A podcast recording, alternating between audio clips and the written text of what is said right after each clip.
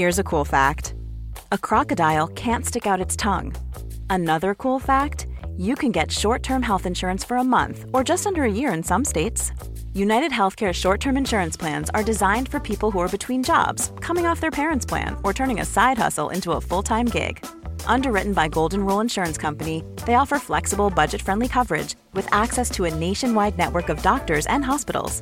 Get more cool facts about United Healthcare short term plans at uh1.com. Quality sleep is essential. That's why the Sleep Number Smart Bed is designed for your ever evolving sleep needs. Need a bed that's firmer or softer on either side? Helps you sleep at a comfortable temperature? Sleep Number Smart Beds let you individualize your comfort so you sleep better together. JD Power ranks Sleep Number number 1 in customer satisfaction with mattresses purchased in-store. And now, save 50% on the Sleep Number limited edition Smart Bed for a limited time. For JD Power 2023 award information, visit jdpower.com/awards. Only at a Sleep Number store or sleepnumber.com. Hiring for your small business? If you're not looking for professionals on LinkedIn, you're looking in the wrong place. That's like looking for your car keys in a fish tank.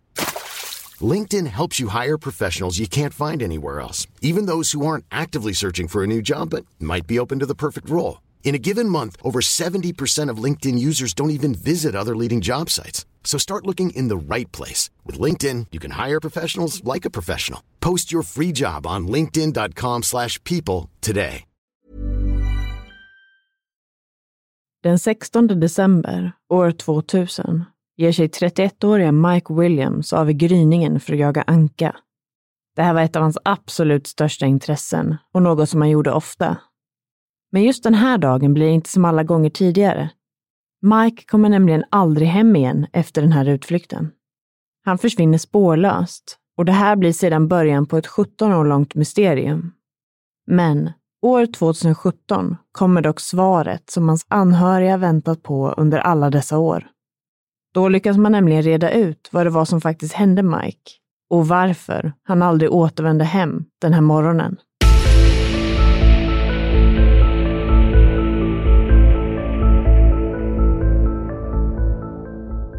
Hej på er och varmt välkomna ska ni vara tillbaka till Rysapodden och säsong 4.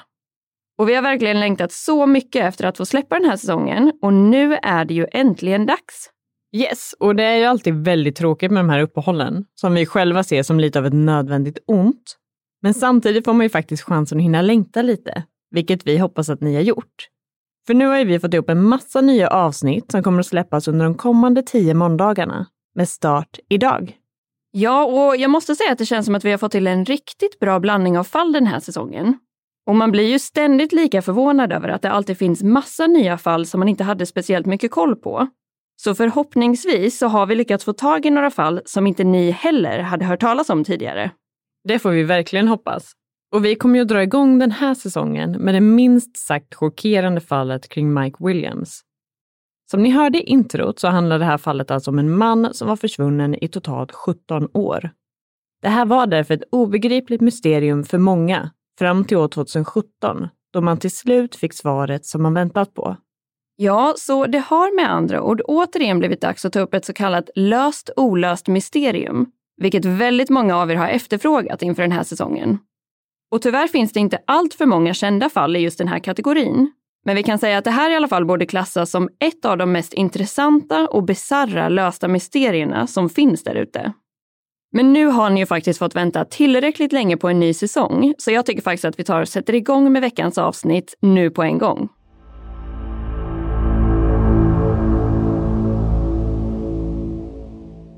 Jerry Michael Williams föddes den 16 oktober 1969 i Bradfordville som ligger drygt en och en halv mil norr om staden Tallahassee i Florida.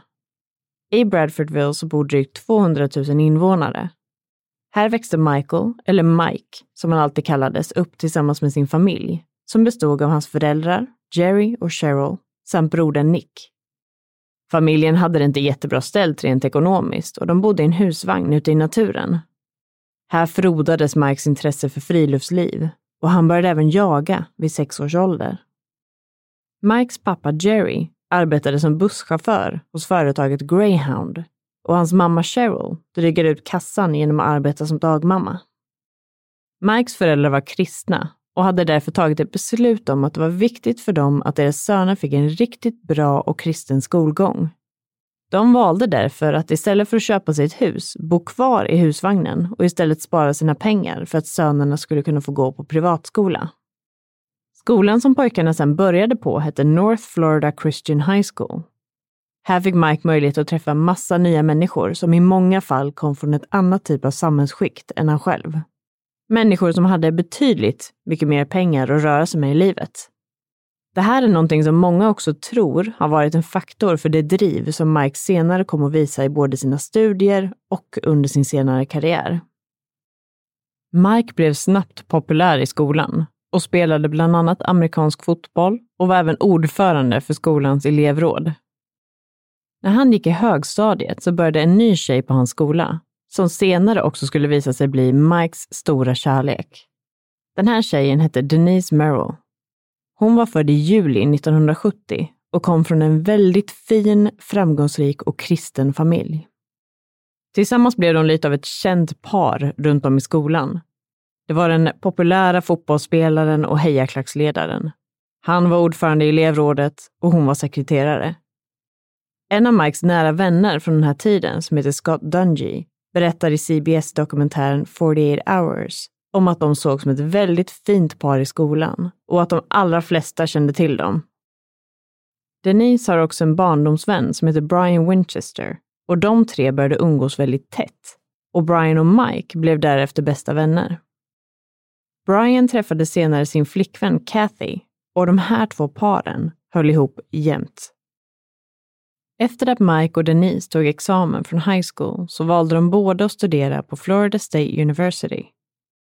Efter deras respektive examen därifrån så började Denise jobba statligt som revisor och Mike började jobba som något som i USA kallas för real estate appraiser. Det här är en person som arbetar med att göra objektiva värderingar av olika typer av bostäder och fastigheter. I samma dokumentär som jag precis nämnde här så intervjuas också Mikes chef, Clay Ketchum. Mike jobbade för Clay från att han tog sin examen och ända fram till dess att han försvann. Clay beskriver att Mike snabbt blev framgångsrik i sin karriär och att han var oerhört driven. Han var en kille som verkligen älskade sitt jobb och kunde ibland arbeta 12 till 16 timmar i sträck. Utifrån det här starka drivet och hårda arbetet så tjänade Mike också väldigt bra med pengar. I samband med att hans karriär började ta fart så valde också Denise och Mike att gifta sig. Det här var år 1994 och Mike var då 25 år gammal och Denise var 24. De förblev också väldigt tajta med sina vänner Brian och Kathy. De gifte sig i princip samtidigt, skaffade hus och senare också barn samtidigt. De umgicks väldigt ofta tillsammans som par och familjer. Relationen mellan Denise och Mike beskrivs av både vänner och bekanta som bra och stabil. Mikes chef Clay beskriver bland annat att Mike var så kär i Denise att han skulle göra vad som helst för henne. Han kunde exempelvis vara på jobbet och Denise kunde då ringa för att be Mike att tanka hennes bil. Mike lämnade då jobbet för att åka och tanka Denises bil och därefter åkte han sedan tillbaka till jobbet igen. Kollegorna brukade därför skämta på jobbet om att alla ville vara gifta med Mike. Efter att Mike och Denise gifte sig så beskriver Mikes bror Nick att familjen upplevde att Denise tog lite avstånd från dem och att hon inte riktigt gillade att umgås med dem längre. Om Mike kom över för att hälsa på så var han oftast själv. Men de upplevde däremot inte att det var någonting konstigt i relationen dem emellan, utan snarare gentemot familjen. År 1999 så föds sen Denise och Mikes dotter, Ansley. Hon föddes på mors dag, vilket var den 9 maj.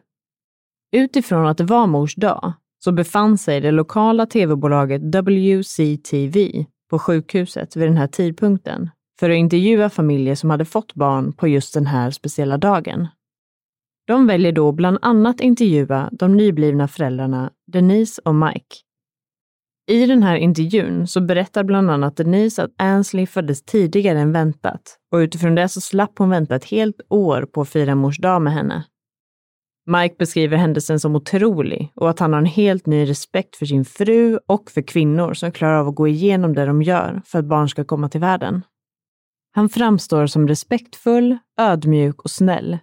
Något som verkar stämma väldigt väl överens med den bild av Mike som vi har fått av all research inför det här avsnittet. Det är nämligen så att av alla dokumentärer, poddar och texter som vi har tagit del av kring det här fallet så har vi inte läst ett enda ont ord om Mike.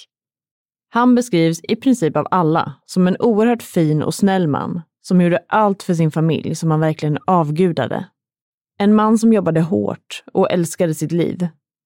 Men den 16 december år 2000, alltså drygt ett och ett halvt år efter att hans dotter föddes, så skulle något hända som vände upp och ner på allt för de som stod Mike nära. Han skulle nämligen försvinna spårlöst just den här dagen. Det de inte heller kunde ana vid det här tillfället var att det sen skulle dröja hela 17 år innan sanningen till slut skulle ges till känna och det här mysteriet skulle lösas. Så om vi bara stannar upp lite och kollar på hur Mikes liv ser ut under den här tiden precis i samband med att han försvann. Han har då nyligen köpt ett hus i ett fint område i Tallahassee i Florida tillsammans med Denise. Och de har sin ett och ett halvt åriga dotter Ansley tillsammans. Ansley har av flera olika personer beskrivits som Mikes ögonsten. Han fullkomligt avgudade sin lilla dotter och gjorde allt för henne. Och även om han jobbade mer än heltid så tog han sig alltid tiden att ta hand om henne. En tid innan försvinnandet så har däremot Mikes pappa Jerry avlidit och vid det här laget har Mike dessutom ganska så lite kontakt med sin bror Nick. Relationen mellan Mike och hans mamma ska dock ha varit väldigt bra och de ska ha varit nära. Den 16 december år 2000 är en lördag. Det här är dessutom dagen innan Mike och Denise ska fira sin sjätte bröllopsdag. De hade till och med en resa inplanerad dagen därpå för att åka iväg och fira det här speciella tillfället. Det man vet är att Mike gick upp i gryningen, drack en kopp kaffe och gav sig av i bilen för att jaga anka. Något som han har gjort många gånger förut. Han hade ju som sagt ett stort friluftsintresse och älskade framför allt att både jaga och fiska. Mike åkte sen förbi sitt kontor för att hämta sina vapen. Han förvarade nämligen alla sina vapen på kontoret då han inte ville ha dem i huset där hans dotter fanns. Efter att han hade varit på kontoret gav han sig iväg till Lake Seminole. Det här är en sjö som ligger drygt en och en halv timmes bilväg från Mikes bostad. Han parkerade sin bil och la sen i båten och jag tänker också att det kan vara bra att beskriva den här sjön så att ni har en bild av vart han befann sig. Först och främst så är det här en plats där Mike har jagat och fiskat i hela sitt liv och han kände därför till den här sjön utan och innan. Det här är också en ganska så grund och gyttjig sjö. Vattnet är väldigt grumligt och man ser det inte särskilt tydligt. Det finns också mycket växter i den här sjön och även trädgrenar som sticker ut här och där som man får navigera runt. Sen är ju det här en sjö som ligger i Florida, så på grund av det så är det också en plats där det finns en hel del alligatorer. Men om vi nu återgår till Mike igen, så har han runt lunchtid fortfarande inte kommit hem och Denise börjar nu bli riktigt orolig. Mike brukar nämligen aldrig vara borta så här länge. Hon ringer därför runt till några av Mikes vänner och till sin pappa. Och kort därefter så åker Denise pappa och Mikes bästa vän Brian ner till Lake Seminole och hittar då hans bil.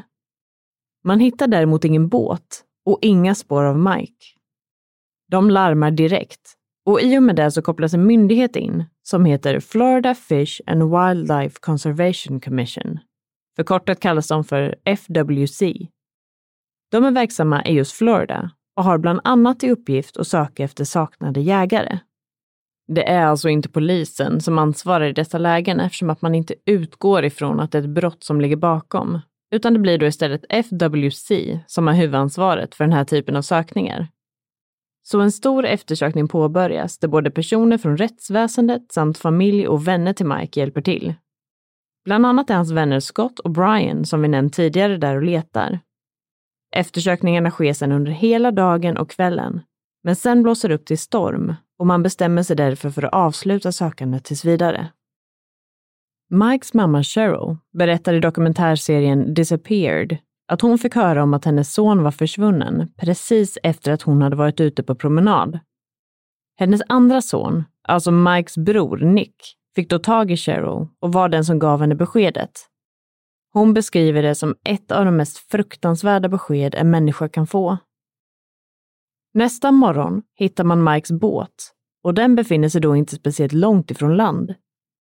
När båten undersöks så hittar man två flytvästar, lockbete för ankorna och hans gevär som fortfarande låg kvar i sitt fodral.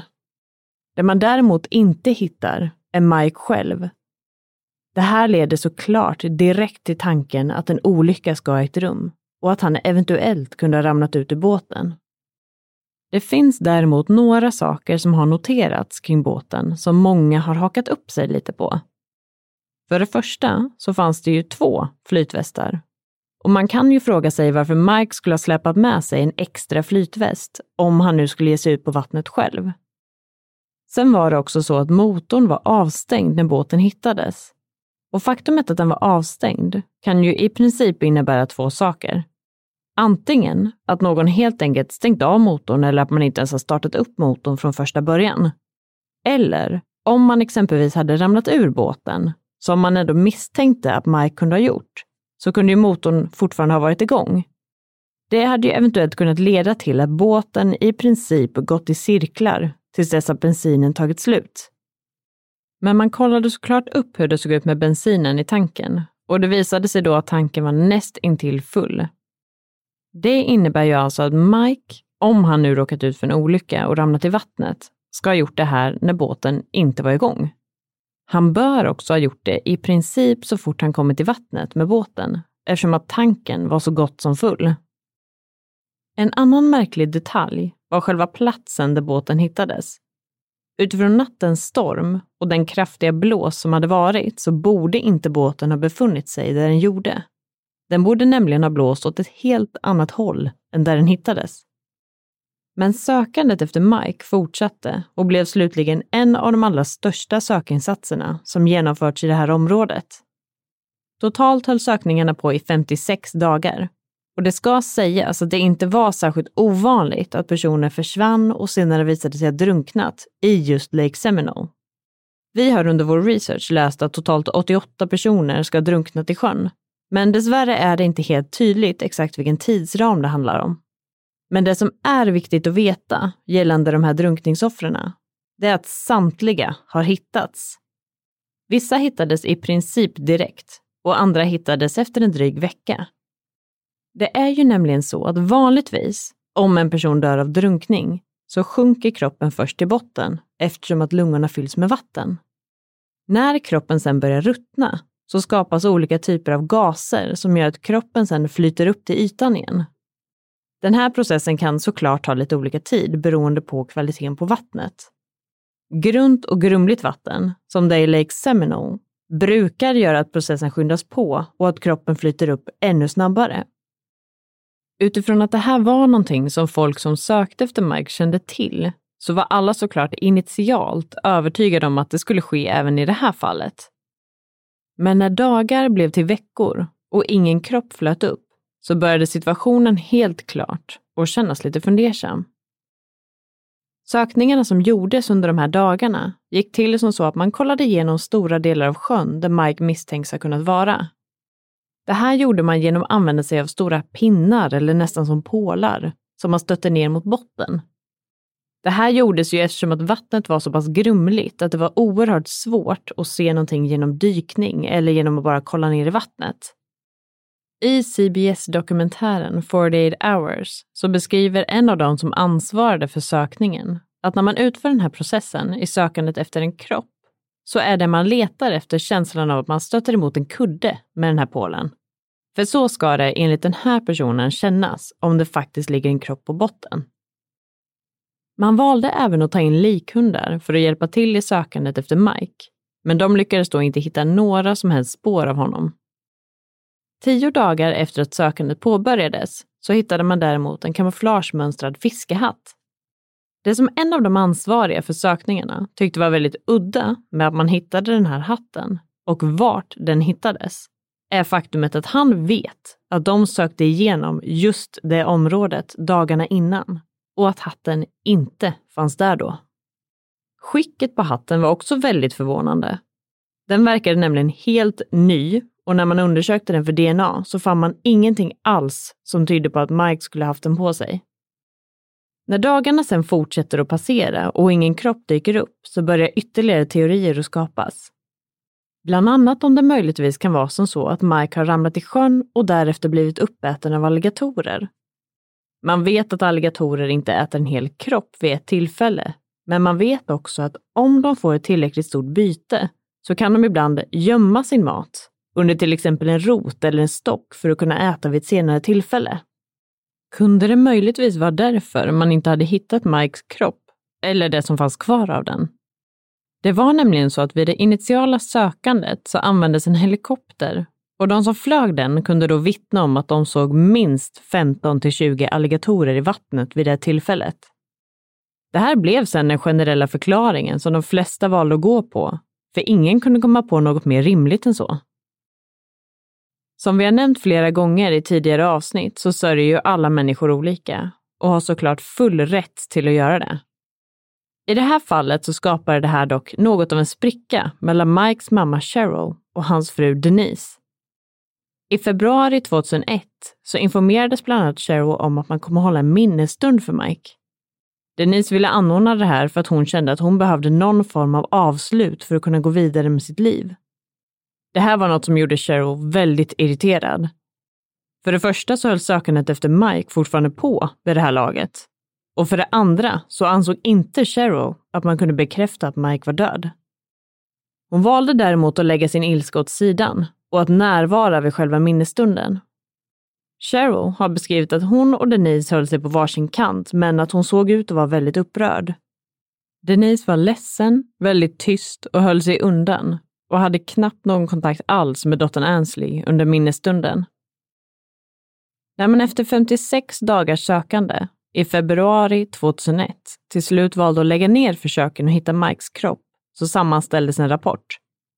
I den beskrivs att man inte vet med säkerhet vad det var som hände honom, men att den mest troliga förklaringen är att han ramlade i vattnet, slog i huvudet och sen blev uppäten av alligatorer.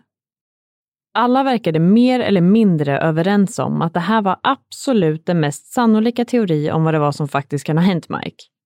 Det vill säga alla förutom en person, hans mamma Cheryl. Hon mindes nämligen något som Mike hade sagt till henne vid ett tidigare tillfälle. Den här specifika informationen var att alligatorer inte äter när det är kallt ute.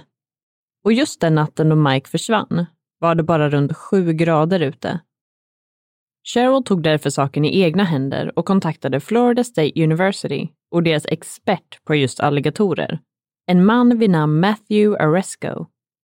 Hon fick då till slut ett brev av Matthew där han beskrev att det kanske var en läglig teori att Mikes kropp hade blivit uppäten av alligatorer, men att det var näst intill fysiskt omöjligt att så var fallet.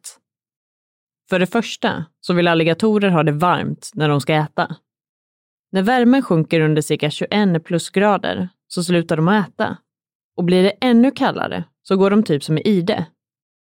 Sen är det också som så att alligatorer äter genom att bita av en del från sitt byte, som i det här fallet skulle vara en kropp, och sen äta det i delar som är lagom stora för dem. Att en alligator ska kunna äta upp en hel människa och dessutom en fullvuxen man utan att man hittar något som helst spår efter kroppen är därför högst osannolikt. Det finns i princip alltid någon form av fysisk bevisning. Det här gäller även om alligatorerna lyckats gömma undan och spara delar av kroppen. Något spår bör alltid finnas. Drygt ett halvår efter försvinnandet, i juni 2001, så görs ett fynd. Man hittar då ett par vadabyxor som flyter omkring i vattnet i närheten av platsen där Mikes båt hittades. Man misstänker såklart att det här är Mikes vardagsbyxor och hans bästa vän Brian tillfrågas därför om han möjligtvis kan identifiera byxorna. Detta i och med att de två brukade jaga och fiska tillsammans regelbundet. Han säger då att det definitivt liknar Mikes vardagsbyxor men att han inte vågar bekräfta det till 100 procent. Det som många tyckte var lite underligt med de här vardagsbyxorna är först och främst faktumet att de var hela och i bra skick. För om nu Mike hade blivit uppäten av alligatorer, borde inte Vadabyxorna ha haft massa märken efter deras tänder då? För man kan ju tänka sig att han bör ha haft på sig de här byxorna när han hamnade i vattnet från första början. Det andra som var lite underligt med de här Vadabyxorna var, precis som med den fiskehatten som hittades tidigare, just faktumet att de var rena. Det här är som sagt en väldigt grumlig sjö med mycket sjögräs och annan växtlighet. Saker som har legat i den här typen av sjö under en tid tenderar till att vara ganska så smutsiga och slimiga. Men inte just de här vadarbyxorna. Utan efter ett drygt halvår var de fortfarande i ett förvånande rent och fint skick. Det här var ju såklart återigen någonting som folk reagerade över. Man tog sedan en dykare för att undersöka botten i anslutning till där man hittat vadarbyxorna och man hittade då även en jacka. I fickan på jackan hittade man Mikes jaktlicens. Det gick fortfarande att läsa vad det var som stod på licensen och till och med hans signatur syntes tydligt. Man hittade också en billigare variant av ficklampa i jackan och när man testade att tända ficklampan så funkade den helt normalt. Som man kan förstå så tyckte många att det var högst märkligt att alla de här sakerna kunde vara i så pass fint skick efter drygt sex månader i det här grumliga och smutsiga vattnet. Frågan som vissa började ställa sig var därför om någon kan ha placerat sakerna där och i sånt fall vem och varför.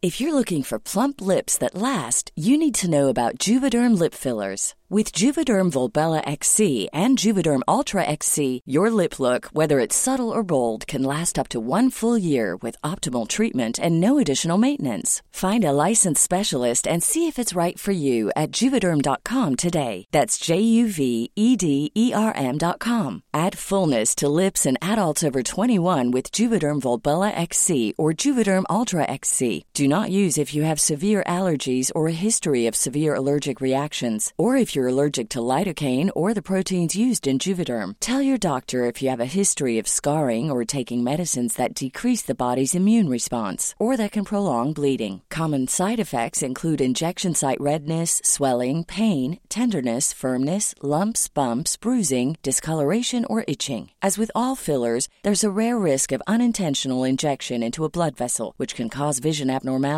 blindness, stroke, temporary scabs, or scarring. For full important safety information, visit juvederm.com. Millions of people have lost weight with personalized plans from Noom, like Evan, who can't stand salads and still lost 50 pounds. Salads, generally, for most people, are the easy button, right? For me, that wasn't an option. I never really was a salad guy. That's just not who I am. But Noom worked for me. Get your personalized plan today at Noom.com. Real Noom user compensated to provide their story. In four weeks, the typical Noom user can expect to lose one to two pounds per week. Individual results may vary. Hiring for your small business? If you're not looking for professionals on LinkedIn, you're looking in the wrong place. That's like looking for your car keys in a fish tank. LinkedIn helps you hire professionals you can't find anywhere else, even those who aren't actively searching for a new job but might be open to the perfect role. In a given month, over 70% of LinkedIn users don't even visit other leading job sites. So start looking in the right place. With LinkedIn, you can hire professionals like a professional. Post your free job on linkedin.com slash people today. En kort tid efter att man hade hittat vadarbyxorna, jackan och Mikes jaktlicens så hade Denise en inbokad tid med en domare för att be om att få sin make dödförklarad. När en person är försvunnen så kan man enligt Floridas lagar inte dödförklara någon förrän personen i fråga har varit försvunnen i fem år. Och Mike hade ju bara varit försvunnen i drygt ett halvår vid det här laget. Men det finns däremot ett undantag till den här lagen och det är om det finns konkret bevismaterial som stärker faktumet att personen i fråga skulle vara död. Och bara några veckor tidigare så hade det ju dykt upp saker som kopplats till Mike i sjön, vilket Denise då ansåg var bevis nog för att kunna få honom dödförklarad. Det här lämnades därför fram som bevisföring för den här begäran och det visade sig då att domaren höll med Denise. Man valde därför att godkänna begäran och Mike blev officiellt dödförklarad. Hans mamma Cheryl blev dock inte informerad om den här processen och blev såklart helt förstörd när hon fick veta vad som hade hänt. Hon vägrade nämligen acceptera att Mike skulle vara död innan det fanns en kropp eller konkreta bevis som stärkte den teorin. Efter att Mike blivit dödförklarad så kunde Denise begära ut de tre livförsäkringar som fanns tecknade på honom till ett ungefärligt värde av 1 750 000 dollar. Mike hade varit noga med att det fanns ordentliga livförsäkringar på honom just eftersom att han gillade att jaga och vara ute i vildmarken. Något som ibland kan vara förenat med en hel del risker. Han hade därför tecknat tre olika livförsäkringar mellan åren 1995 och 2000. Två av dessa var på 250 000 dollar respektive en miljon dollar och var tecknade hos ett företag som heter Kansas City Life. Den tredje försäkringen var på 500 000 dollar och var via försäkringsbolaget Cotton States. Enligt familjevännen Scott ska Denise ha haft det lite svårt att få ekonomin att gå ihop nu när Mike inte längre kunde försörja familjen. Det här är dock något som Mikes chef inte håller med om eftersom att han fortsatte betala ut Mikes lön till Denise i ett och ett halvt år efter försvinnandet. Det som också var intressant kring livförsäkringarna var faktumet att de två försäkringarna från företaget Kansas City Life hade sålts till Mike av hans bästa kompis Brian Winchester som jobbade där.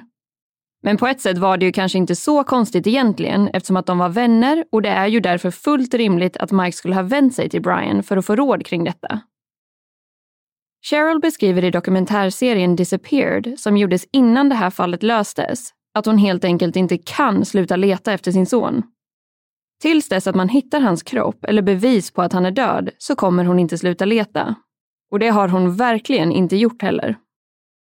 I den här dokumentären så förklarar Cheryl att hon inte hade några bevis på att något skulle ha hänt Mike, så vad hon gjorde var därför att börja föra anteckningar. Hon påbörjade sin egen utredning och på några år så hade hon dokumenterat totalt 27 sidor med olika anteckningar på diverse saker och uttalanden som hon ansåg var konstiga eller motsägelsefulla. Utöver det här så brukade hon gå runt med en stor skylt med en bild på Mike för att påminna och uppmärksamma personer kring hans försvinnande. Cheryl brukade också ibland hyra en stor annonstavla för att fortsätta dela information om Mikes försvinnande. Utöver det här började hon skriva brev till guvernören och antalet brev varierar lite beroende på källa. Enligt vissa källor skrev hon nämligen totalt 200 brev. Men enligt andra källor så skrev hon ett brev om dagen till guvernören i totalt nio år i hopp om att han skulle initiera en brottsutredning. Oavsett exakt antal så var det i alla fall väldigt många brev som postades. Cheryl fick senare information om att breven inte ens hade kommit fram till guvernören utan skickats vidare till Florida Department of Law Enforcement, som brukar förkortas till FDLE. Cheryl ska då såklart ha blivit rasande över det här. Hon var ju den enda som fortfarande sökte efter Mike och alla andra verkade ha accepterat att han hade drunknat och blivit uppäten av alligatorer. Många sa också till Cheryl att hon måste acceptera att hennes son är borta och försöka gå vidare med sitt liv. Men det här var något som hon vägrade göra. År 2004, alltså drygt tre år efter Mikes försvinnande, så hade Denise i princip kapat all form av kontakt med Cheryl. Hon hade tidigare besökt Cheryl och sagt att hon behöver få gå vidare med sitt liv, vilket är svårt att göra när hon hela tiden blir påmind om Mike. Denise ska därför ha sagt att om Cheryl inte lägger ner sitt sökande efter Mike och accepterar hans död så får hon inte längre träffa sitt barnbarn Ansley. Cheryl beskriver i dokumentären att hon inser att hon är farmor och hon vill inget hellre än att kunna umgås med sitt barnbarn. Men hon är också mamma och ingen annan söker efter hennes son förutom hon själv. Cheryl berättar att hon skickar in en annons i tidningen varje år på Ansleys födelsedag för att gratulera henne och påminna om hur mycket hennes farmor älskar henne. Men Cheryls envishet och kämpande för att få någon att lyssna får sen till slut gehör. Senare under 2004 så får hon nämligen möjlighet att presentera sin research för FDLE. Det här är alltså första gången som det här fallet ses ur ett perspektiv där man misstänker brott och utgår ifrån någonting annat än en drunkningsolycka. Efter att ha gått igenom allt material så visade det sig att de faktiskt delade Cheryls åsikt. Det vill säga att Mike med största sannolikhet inte hade försvunnit i Lake Seminole. Men om han nu inte hade drunknat och blivit uppäten av alligatorer, vad hade då hänt honom? Det fanns nu två nya huvudteorier som man jobbade utifrån och undersökte vidare. Den första var att det låg någon form av brott bakom Mikes försvinnande. att han inte ens hade tagit sig till sjön den här dagen utan att hans bil och båt hade placerats där efter att han hade dött. Men om Mike nu var död, vart fanns då hans kropp och vem skulle vilja skada honom? Den andra teorin som fanns var att Mike hade valt att försvinna på eget initiativ för att starta om på nytt någon annanstans. Han hade trots allt ett väldigt krävande jobb och en hel del press på sig med en nystartad familj. Hans chef har också berättat för utredare att Mike hade hintat om att han och Denise äktenskap inte hade varit det bästa under tiden då försvinnandet ägde rum. Samma år som den här utredningen påbörjas så väljer också Mikes fru Denise och hans bästa vän Brian att officiellt gå ut med att de är ett par. Brian har nämligen skilt sig från sin fru Kathy något år tidigare. Det här är ju såklart något som många tycker är lite speciellt av ganska så självklara anledningar. Ett år senare, alltså 2005, så gifter de sig också och väljer sedan att bo i det hus som Mike köpt till sig själv och sin familj. Det ska dock sägas att vissa inte tyckte att det här var speciellt konstigt alls. Brian och Denise hade känt varandra sedan de var unga och troligtvis hade de funnit stöd i varandra under Mikes försvinnande. Det ena leder sedan till det andra och känslor uppstår. Så man skulle kunna säga att det fanns lite som två olika läger kring den här nyheten. Men FDLA väljer hur som helst att prata med både Denise och Brian gällande Mikes försvinnande.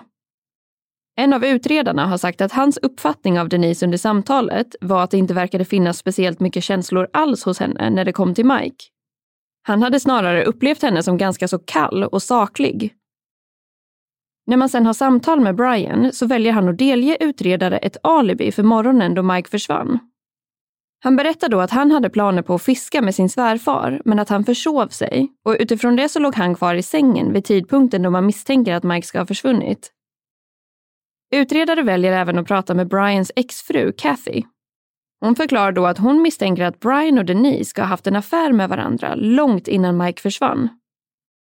I den här dokumentärserien Disappeared så uttalar sig utredare som jobbade med fallet om att de personer som de ser har någon form av motiv för att vilja mörda Mike nu också är gifta med varandra. De beskriver det som att det är lite väl osannolikt att Brian säljer flera dyra livförsäkringar till Mike, har en affär med hans fru och att Mike sen plötsligt bara råkar försvinna. För det underlättar ju väldigt mycket för Brian och Denise som då blir fria och kunna gifta sig och leva i en relation tillsammans och dessutom med väldigt mycket pengar på banken. Och som sagt så är ju den här dokumentären inspelad innan mysteriet kring vad som hände Mike hade lösts. Problemet var ju dock att det inte fanns några som helst bevis för att de skulle ha begått det här brottet. Och enligt lagen i Florida så kan man inte heller tvinga ett gift par att vittna mot varandra. Det såg därför ganska så mörkt ut och om det nu var så att Denise och Brian hade gjort något så kändes det inte speciellt troligt att man skulle kunna bekräfta det. Men någonting som man inte visste då var att det fanns vissa sprickor i deras till synes lyckliga äktenskap. Relationen krackelerade nämligen mer och mer, vilket ledde till en separation år 2012. Anledningen till det här ska ha varit att Brian hade ett sexmissbruk och hade varit otrogen vid flertalet tillfällen. Denise väljer till slut att helt och hållet avsluta relationen år 2016 genom att ansöka om skilsmässa det här var något som Brian inte riktigt ville acceptera och han försökte därför vid flera tillfällen ringa och på andra sätt kontakta Denise. Hon valde då att ignorera den här kontakten och slutade ta emot hans samtal. Och vi kan väl säga som så här, Brian hanterade inte det särskilt väl alls. För den 8 maj samma år så sitter Denise i sin bil när hon i backspegeln ser hur Brian sitter i baksätet av bilen och riktar en pistol mot henne. Och som man kan föreställa sig så blir det då en väldigt hetsk stämning inne i bilen och Brian ska också ha försökt ge Denise kördirektiv. Det här ignorerar hon helt och kör istället till en parkering där hon sen lyckas lugna ner Brian och intala honom att han såklart har helt rätt och självklart ska de vara tillsammans. Den här händelsen slutar sen med att Brian lämnar hennes bil, säger förlåt och förklarar att hon inte får anmäla honom till polisen Därefter tar han med sig sin pistol och en presenning som han hade haft med sig och lämnar Denise där hon sitter i sin bil. Hon väljer sedan att gå emot det Brian hade sagt åt henne och åker raka vägen till polisstationen och anmäler händelsen.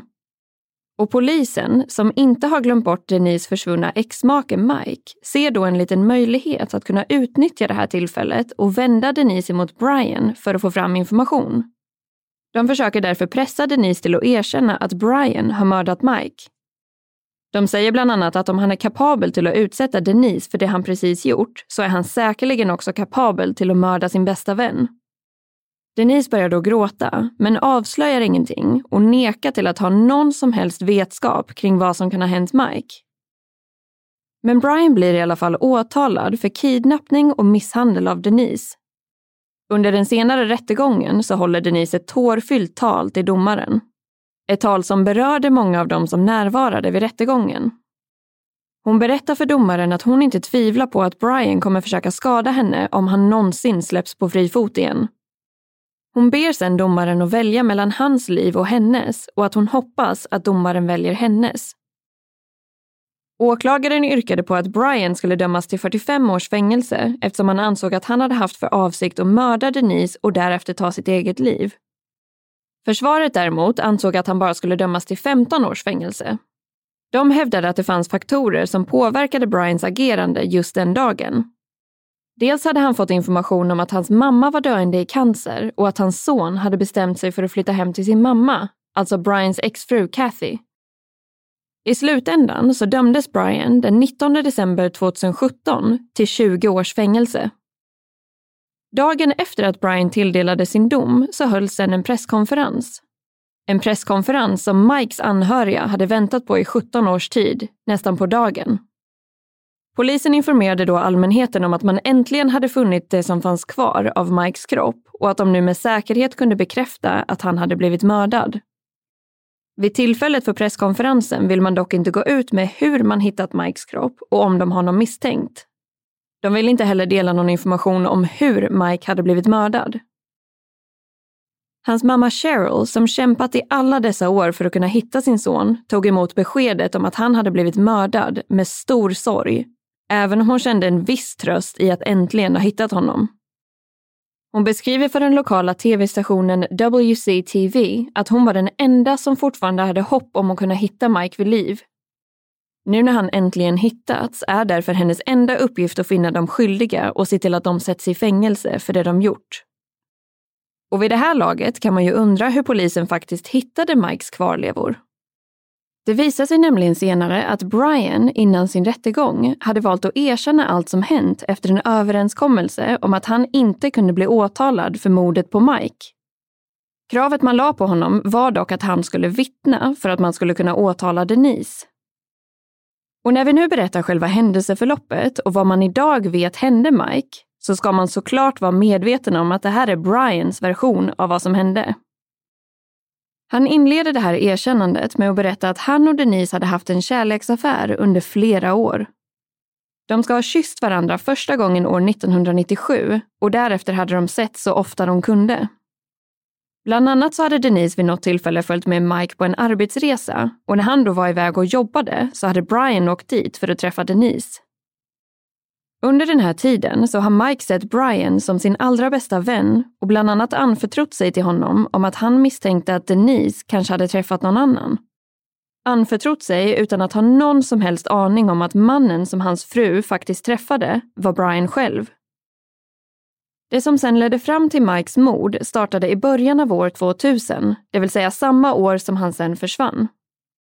Denise och Brian diskuterade då faktumet att de nu ville leva tillsammans men Denise ska enligt Brian inte ha velat skilja sig från Mike då hon ansåg att det var skamligt att genomgå en skilsmässa.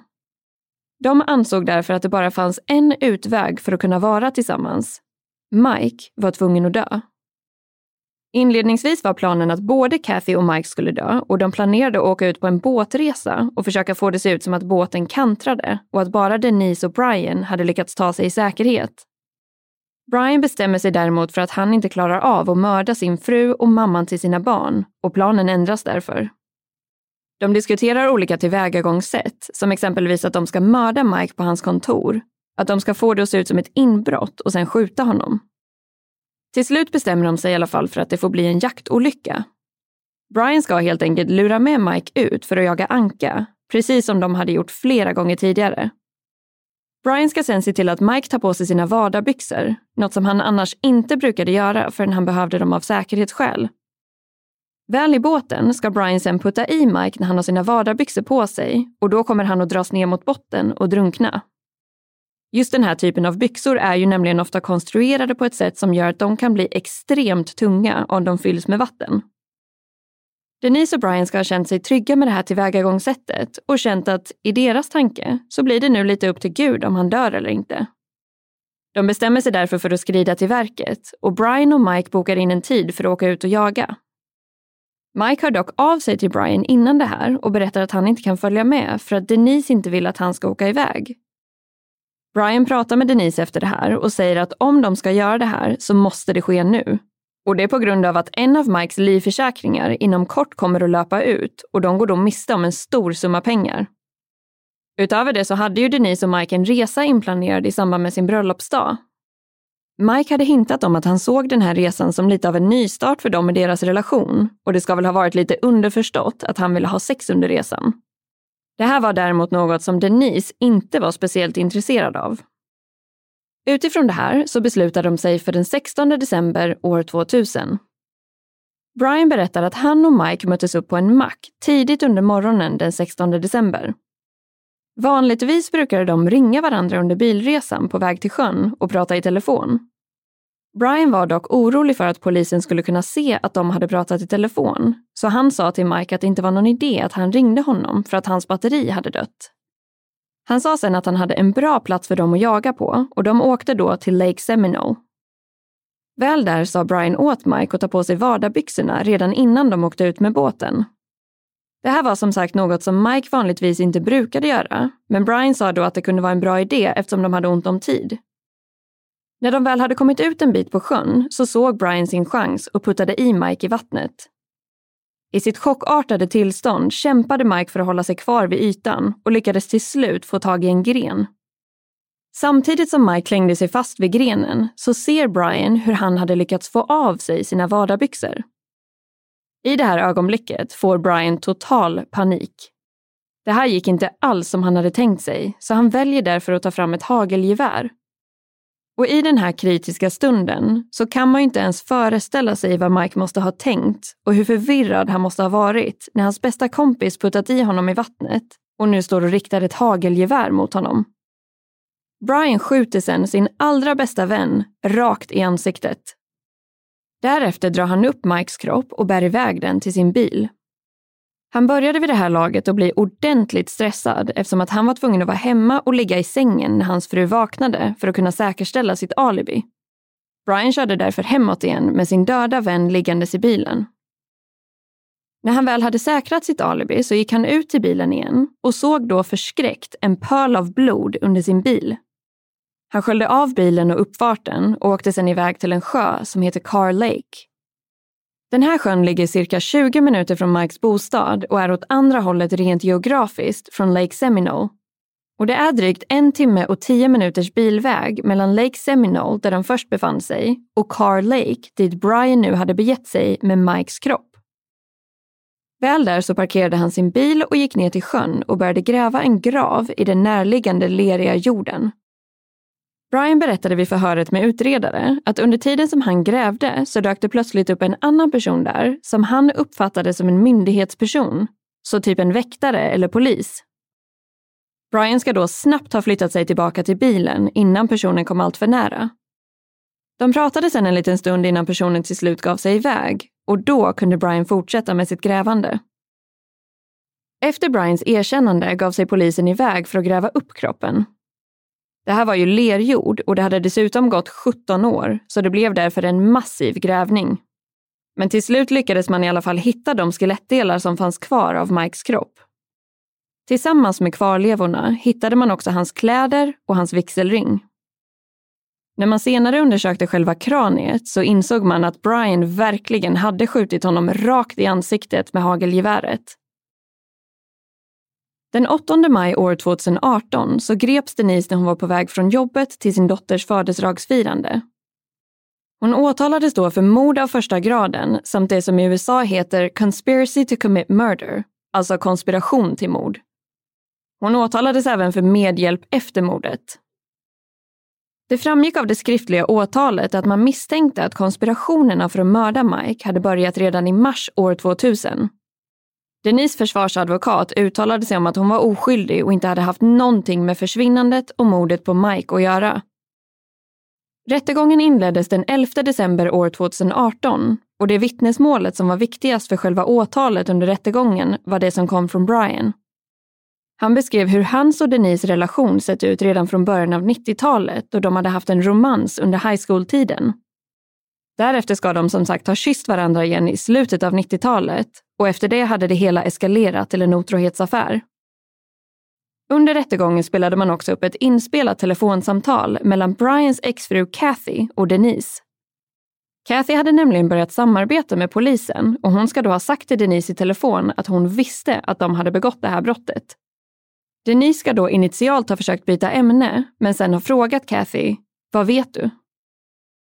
Försvaret var tydliga under rättegången med att det inte fanns någon form av fysisk bevisning gentemot Denise och att det man hade var Brians vittnesmål. Mannen som faktiskt hade mördat Mike och dessutom erkänt det. Det tog slutligen juryn åtta timmar att komma tillbaka med ett beslut. Det här beslutet blev att Denise skulle anses skyldig till åtalspunkten mord av första graden samt konspiration till mord. Och i februari år 2019 beslutades att Denise skulle dömas till livstids fängelse för mord av första graden och 30 års fängelse för konspiration till mord. I början av förra året, alltså i januari 2020, så överklagade Denise advokater båda de här åtalspunkterna. I protokollen framgår då att man delar Denises åsikt gällande mord av första graden. Nämligen att det inte finns någon egentlig bevisning som kan styrka att hon var delaktig i detta då det var Brian som utförde mordet. Han vittnade själv om att det var han som var drivande i det hela samt att det var han som valde att skjuta Mike när han lyckades rädda sig själv från att drunkna. Denise var inte en del av de här besluten och kunde därför inte dömas för mord av första graden. Däremot ansåg domstolen att det fanns tillräcklig bevisning för att kunna fastställa åtalspunkten konspiration till mord. Utifrån det här så hävdes domen om mord av första graden i november 2020 och Denise avtjänar istället för livstid en 30-årig dom för konspiration till mord. Brian, som inte dömdes för något annat än kidnappningen av Denise, kommer att ha avtjänat sitt straff den 30 juli år 2036, förutsatt att han inte blir frigiven tidigare. Denise straff har än idag inte ändrats då domen kom så pass nyligen, men hon bör i teorin kunna bli frigiven bara något år efter Brian.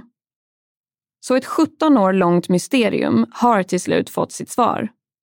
Mike blev brutalt mördad av sin bästa vän som hade planerat dådet tillsammans med Mikes egen fru. Och ingen av dem är idag dömda för hans mord.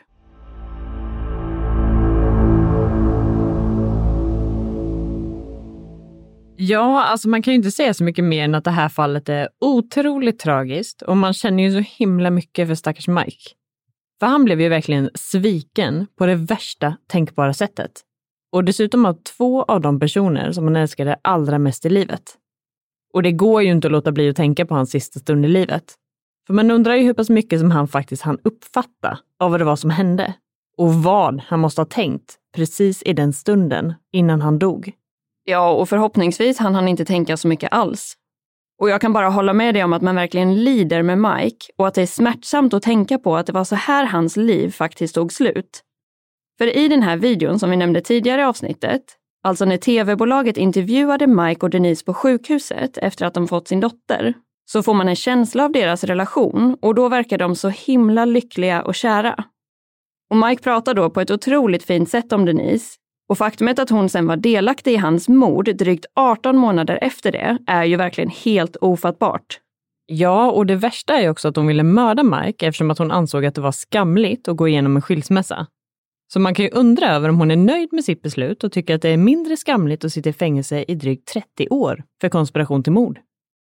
Men det positiva i det här fallet är i alla fall att Mikes anhöriga till slut fick ett svar kring vad det var som hände honom även om det såklart var långt ifrån det svaret som de hade önskat. Och med det sagt så hoppas vi också att ni tyckte om veckans avsnitt och att ni nu är lika peppade som vi på resten av säsongen. Och har ni tankar eller funderingar kring avsnittet eller något annat så får ni mer än gärna höra av er till oss via Facebook eller Instagram där vi heter Rysapodden. Yes, och om ni vill och har möjlighet så får ni hemskt gärna lämna en liten kommentar till oss i Podcasterappen. För det kan ju förhoppningsvis göra att fler personer vågar sig på att lyssna och att ge oss en chans. Men med det sagt så har det ju faktiskt blivit dags att runda av för den här veckan. Och så hörs vi ju såklart igen redan nästa måndag. Och som vanligt vill vi skicka med ett stort tack för att just du har valt att lyssna på det här avsnittet av Rysapodden.